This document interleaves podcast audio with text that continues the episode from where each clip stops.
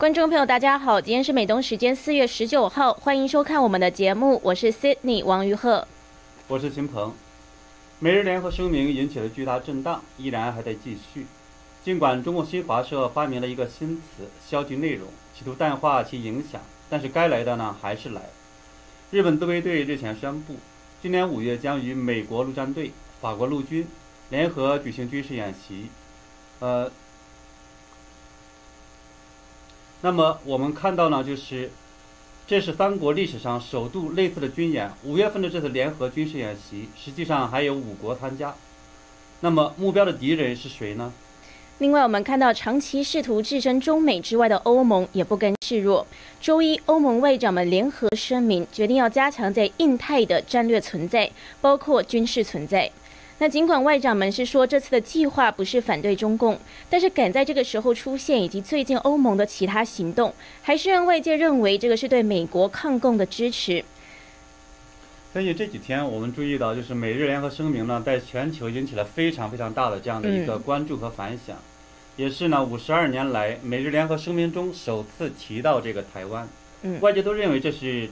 美日联合对抗中共的一个声明，按照你对中共的了解，你猜中共外交部会做出什么反应？那我想中共的反应肯定是强调台湾钓鱼岛是中国的领土，新疆和西藏是中国的内政。美国和日本的声明是对中共政府主权的粗暴干涉，中方表示强烈谴责，坚决反对。对，看来你对中共的了解是越来越深了。确实呢，中国外交部就是这么说的。不过有一点呢，你可能没有想到，新华社呢发明了一个新词，就是把美日领导人联合声明中涉及中国的这个内容呢，形容成叫做消极内容，然后呢，把这个题目还有这个岛屿，它都加上了这样的一句话，就这样一个词，然后呢排在中国网络上发表出来，真的非常有意思。所以他的意思就是说，虽然表达强烈不满、坚决反对，但是还是给这次的美日联合声明披上了一个淡一点的外衣，叫做消极内容。对，所以那很明显就是外交部发言呢，也是被有关部门是审查了一番。不过他们为什么要这样多此一举？呃，我的分析是中共看出来了，就是说美日这一次是认真的了。那么如果的话强硬回击，也就是说如果同时强硬的对抗美国和日本，那么中共没有这样的实力。可是呢，如果说我们不求不谴责，又没有办法向这个，就是我们要战狼还有小粉红们交差，嗯，那么所以呢，外交部的语气当然要强烈，但是中共宣传部门呢，也不能说只是简单的把这样的这种对话放进去，避免了那么爱国青年们不受控制，就是说再来一次奉旨打砸抢，所以呢，要在文章的题目和导语上就多一点文章，嗯。而且呢，说这个中共不在意这个联合声明呢是不可能的，因为美日峰会都还没有开始之前，我们知道那时候消息就传出说可能会提到台海安全问题，然后那个时候中共的外交部发言人赵立坚不是就马上警告说严重关切，然后还说当前中美中日关系都处于重要的关口，国际社会高度关注这次的这个这个访问对外会释放什么资讯，然后还很担心的就是说不得搞针对中国的小圈子。所以看到结果，后来美日声明还真的提到了台湾，所以其实看来中共对此其实还是很担忧，要这是要外交部的战狼又出来狠一番，但是呢，就像您说的，又怕引起过激的反应，所以又忙着消音。对，党妈呢，为了维持他的这个非法统治，也真是操碎了心。嗯。那我们看到这次中共外交部的答记者问里面呢，有一段呢完全是倒打一耙。他是说，美日联合声明完全是逆时代潮流而动，同本地区和世界绝大多数国家求和平、谋发展、促合作的共同期待背道而驰，只会让世人越来越看清美日同盟危害地区和平稳定的本质和图谋。这个是声明中说的，但是我们知道，实际上明明就是这个中共战狼，因为四面出击，所以逼得各国不得不联合起来对抗中共。对，中共要是不撒谎的话，反而就是奇怪了。不过我觉得其实是有点没办法理解，因为中共领导人如果稍微聪明一点的话，他其实就应该知道，不能呢四面出击，要正常应该你拉一帮打一帮，对吧？毛泽东时代也讲说是集中优势兵力，各个击破。但是到了习近平时代，我们看到就完全不一样了，横冲直撞，四处出击，一副愣头青的这个模样。嗯，所以大家都叫他总加速师。那这样折腾的结果呢，就是会让世界就越来越认清到中共的邪恶。那现在呢，这个也认识到说中共是全球和平和民主的威胁，那就会联合起来对抗了。不过呢，这也看到是很明显啊，美日声明不仅是一纸空文而已，很快就有行动了。因为我们看到美日法三国现在要展开历史上首次的军舰和登陆作战军演，而且很显然是意有所指。那怎么回事？情你给大家介绍一下。就是日本陆上自卫队呢，日前是宣布说，今年五月将和美国陆战队、法国陆军举行一个联合的军演。这个也是美日法三国陆上部队首度在日本境内实施一个正式的演训。那这也很明显就是冲着中共这个在印太地区造成威胁的政权来的。那也看到呢，印太跟台湾安全议题现在不止牵涉到周边国家，对全球都会带来影响和冲击，所以各国现在都积极的采取行动，要来应对这个新的变局。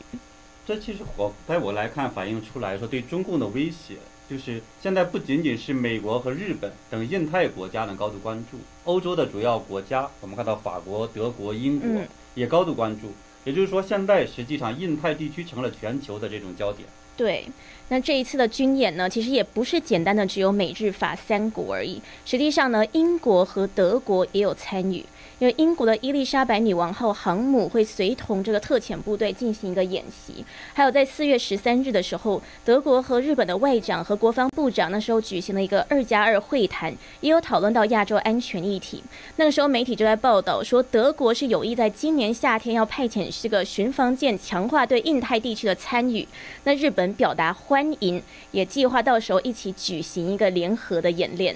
也就是说，这次我们看到的这个大规模的这种军演，其实实际上最终是五个大的强国向中共的这种威胁，联合在通过这种方式抗议。嗯，这里边其实我注意到说，德国的参与应该是比较呃特殊的。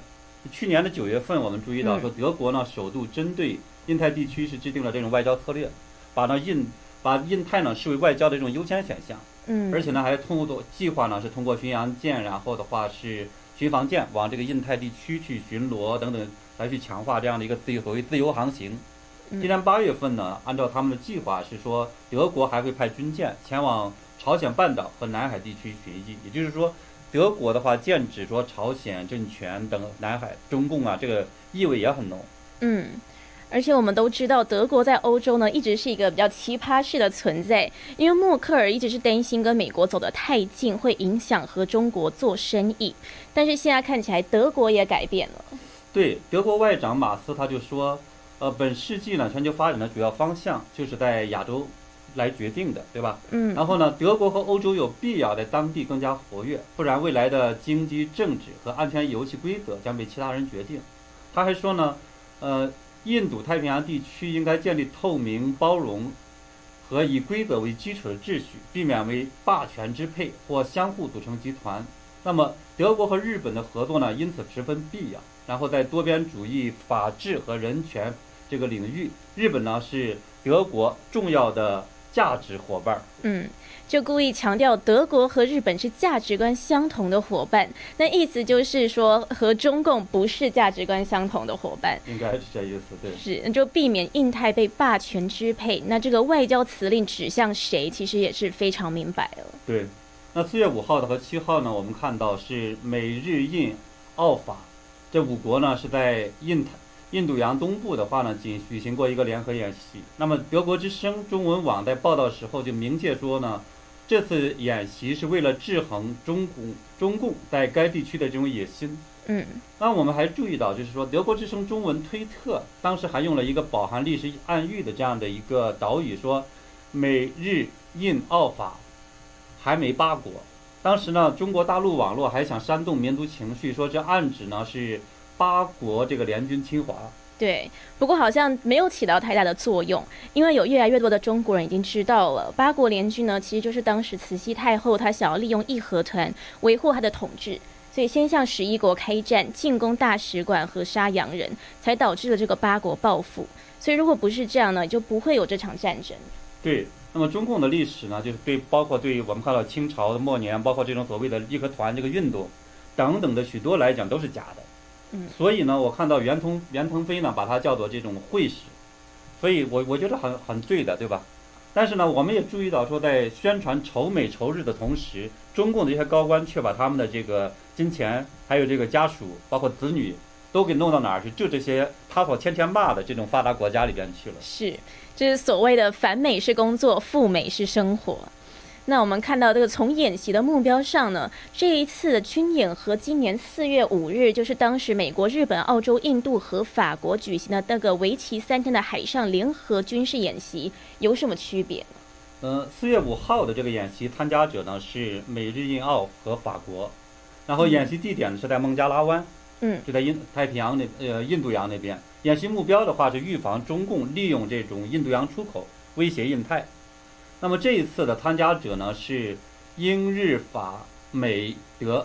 演习地点的话是在南海和这个日日本。演习目哦，美日法英德是吧？嗯嗯，演习目标的话呢是应对中共侵略日本和台湾的意味，我觉得更浓一些。嗯、那么至于说呃第一次的这个军事演习的话是在孟加拉湾，我们呃呃以前讲过对吧？嗯、就是说因为中共和呃缅甸军政府这种勾结。他为什么能放纵缅甸军政府去镇压这些呃抗议者？就是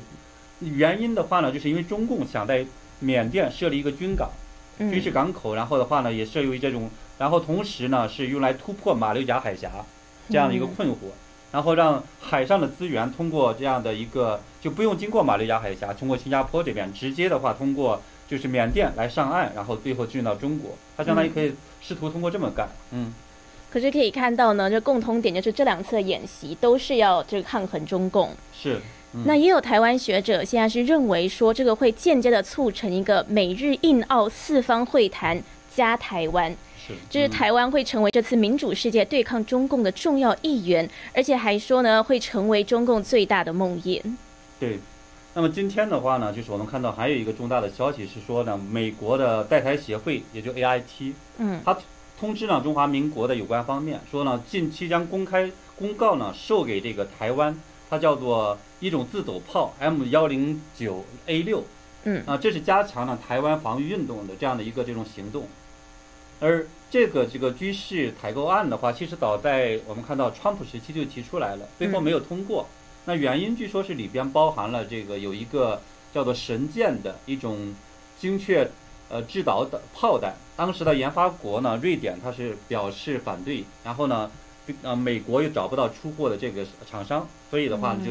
拖延到现在。而这一次呢，我看到的报道说呢，是呃没有直接提到说这一次的这种精确制导导弹会不会出现在这个采购名单里边。不过呢，考虑到当前的局势，我觉得通过的可能性反而会比较大。嗯。所以的确呢，现在局势呢，就连欧洲都认识到了这个印太地区非常的重要，包括这个台海的安全。那今天还有一个重大的新闻，就是由欧盟二十七国的外长参与的一个欧盟外交事务委员会，他们一起通过了一个欧盟印太合作战略，是强调了印太地区对欧盟的重要性。呃，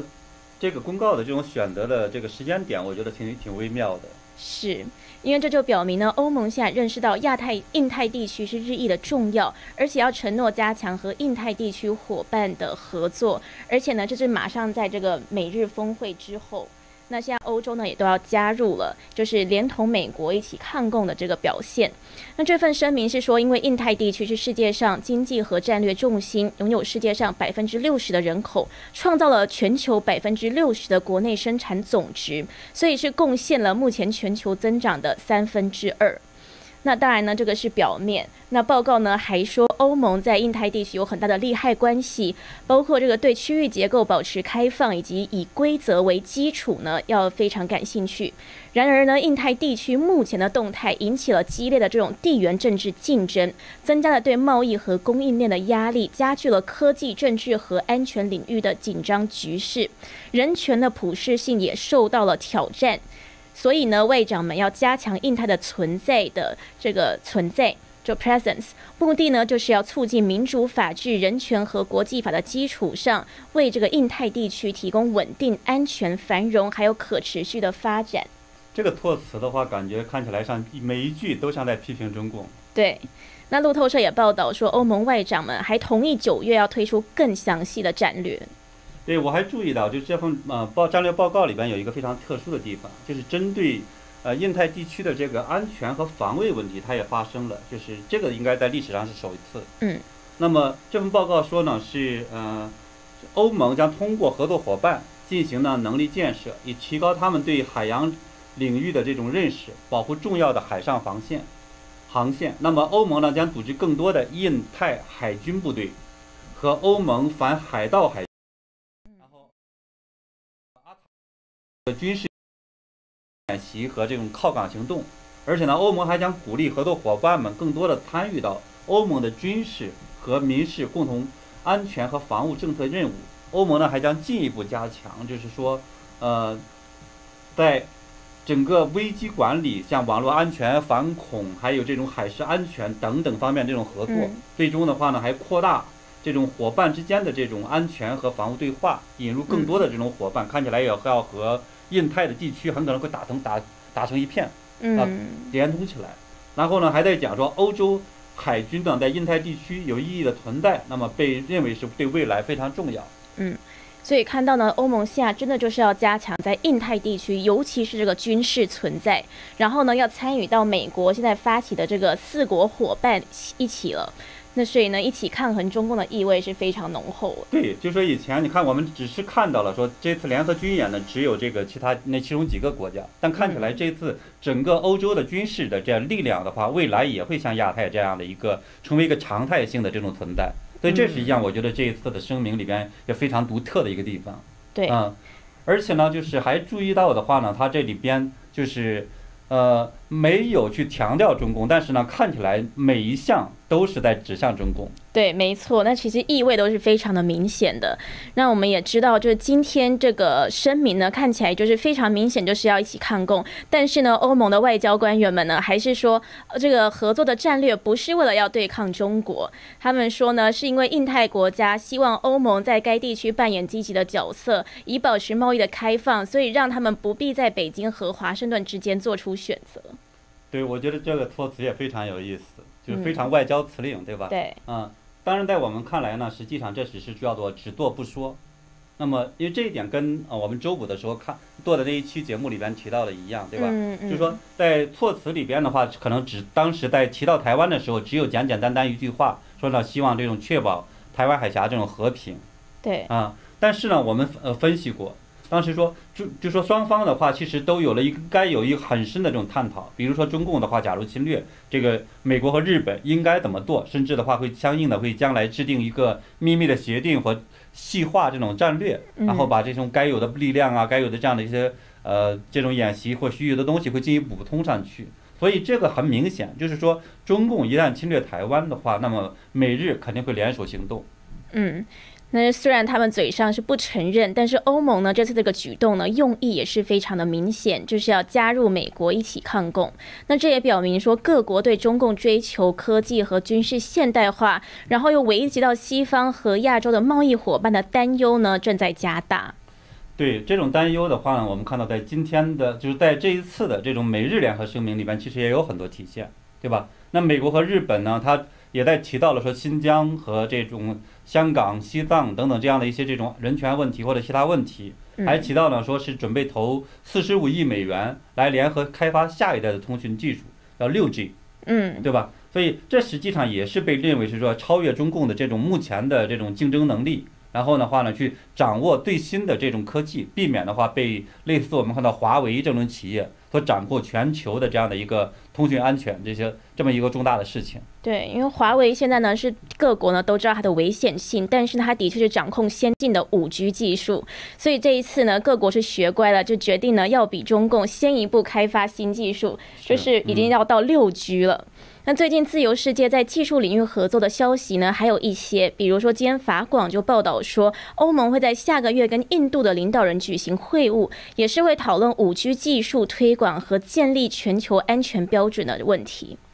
那我看到日本读卖新闻也报道说呢，美日澳三国的话还将合作开发铺设这种海底的光，这种我们叫通讯电缆，对吧？也是目的呢，也是对抗中共。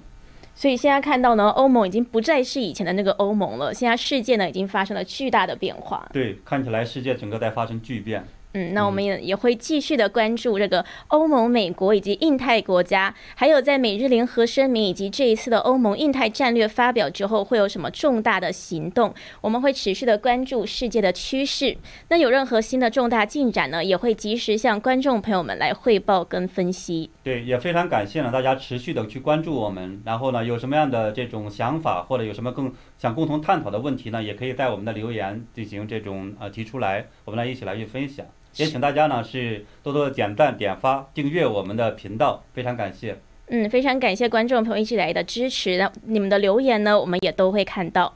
那谢谢大家，我们下一期节目再见。我们明天见。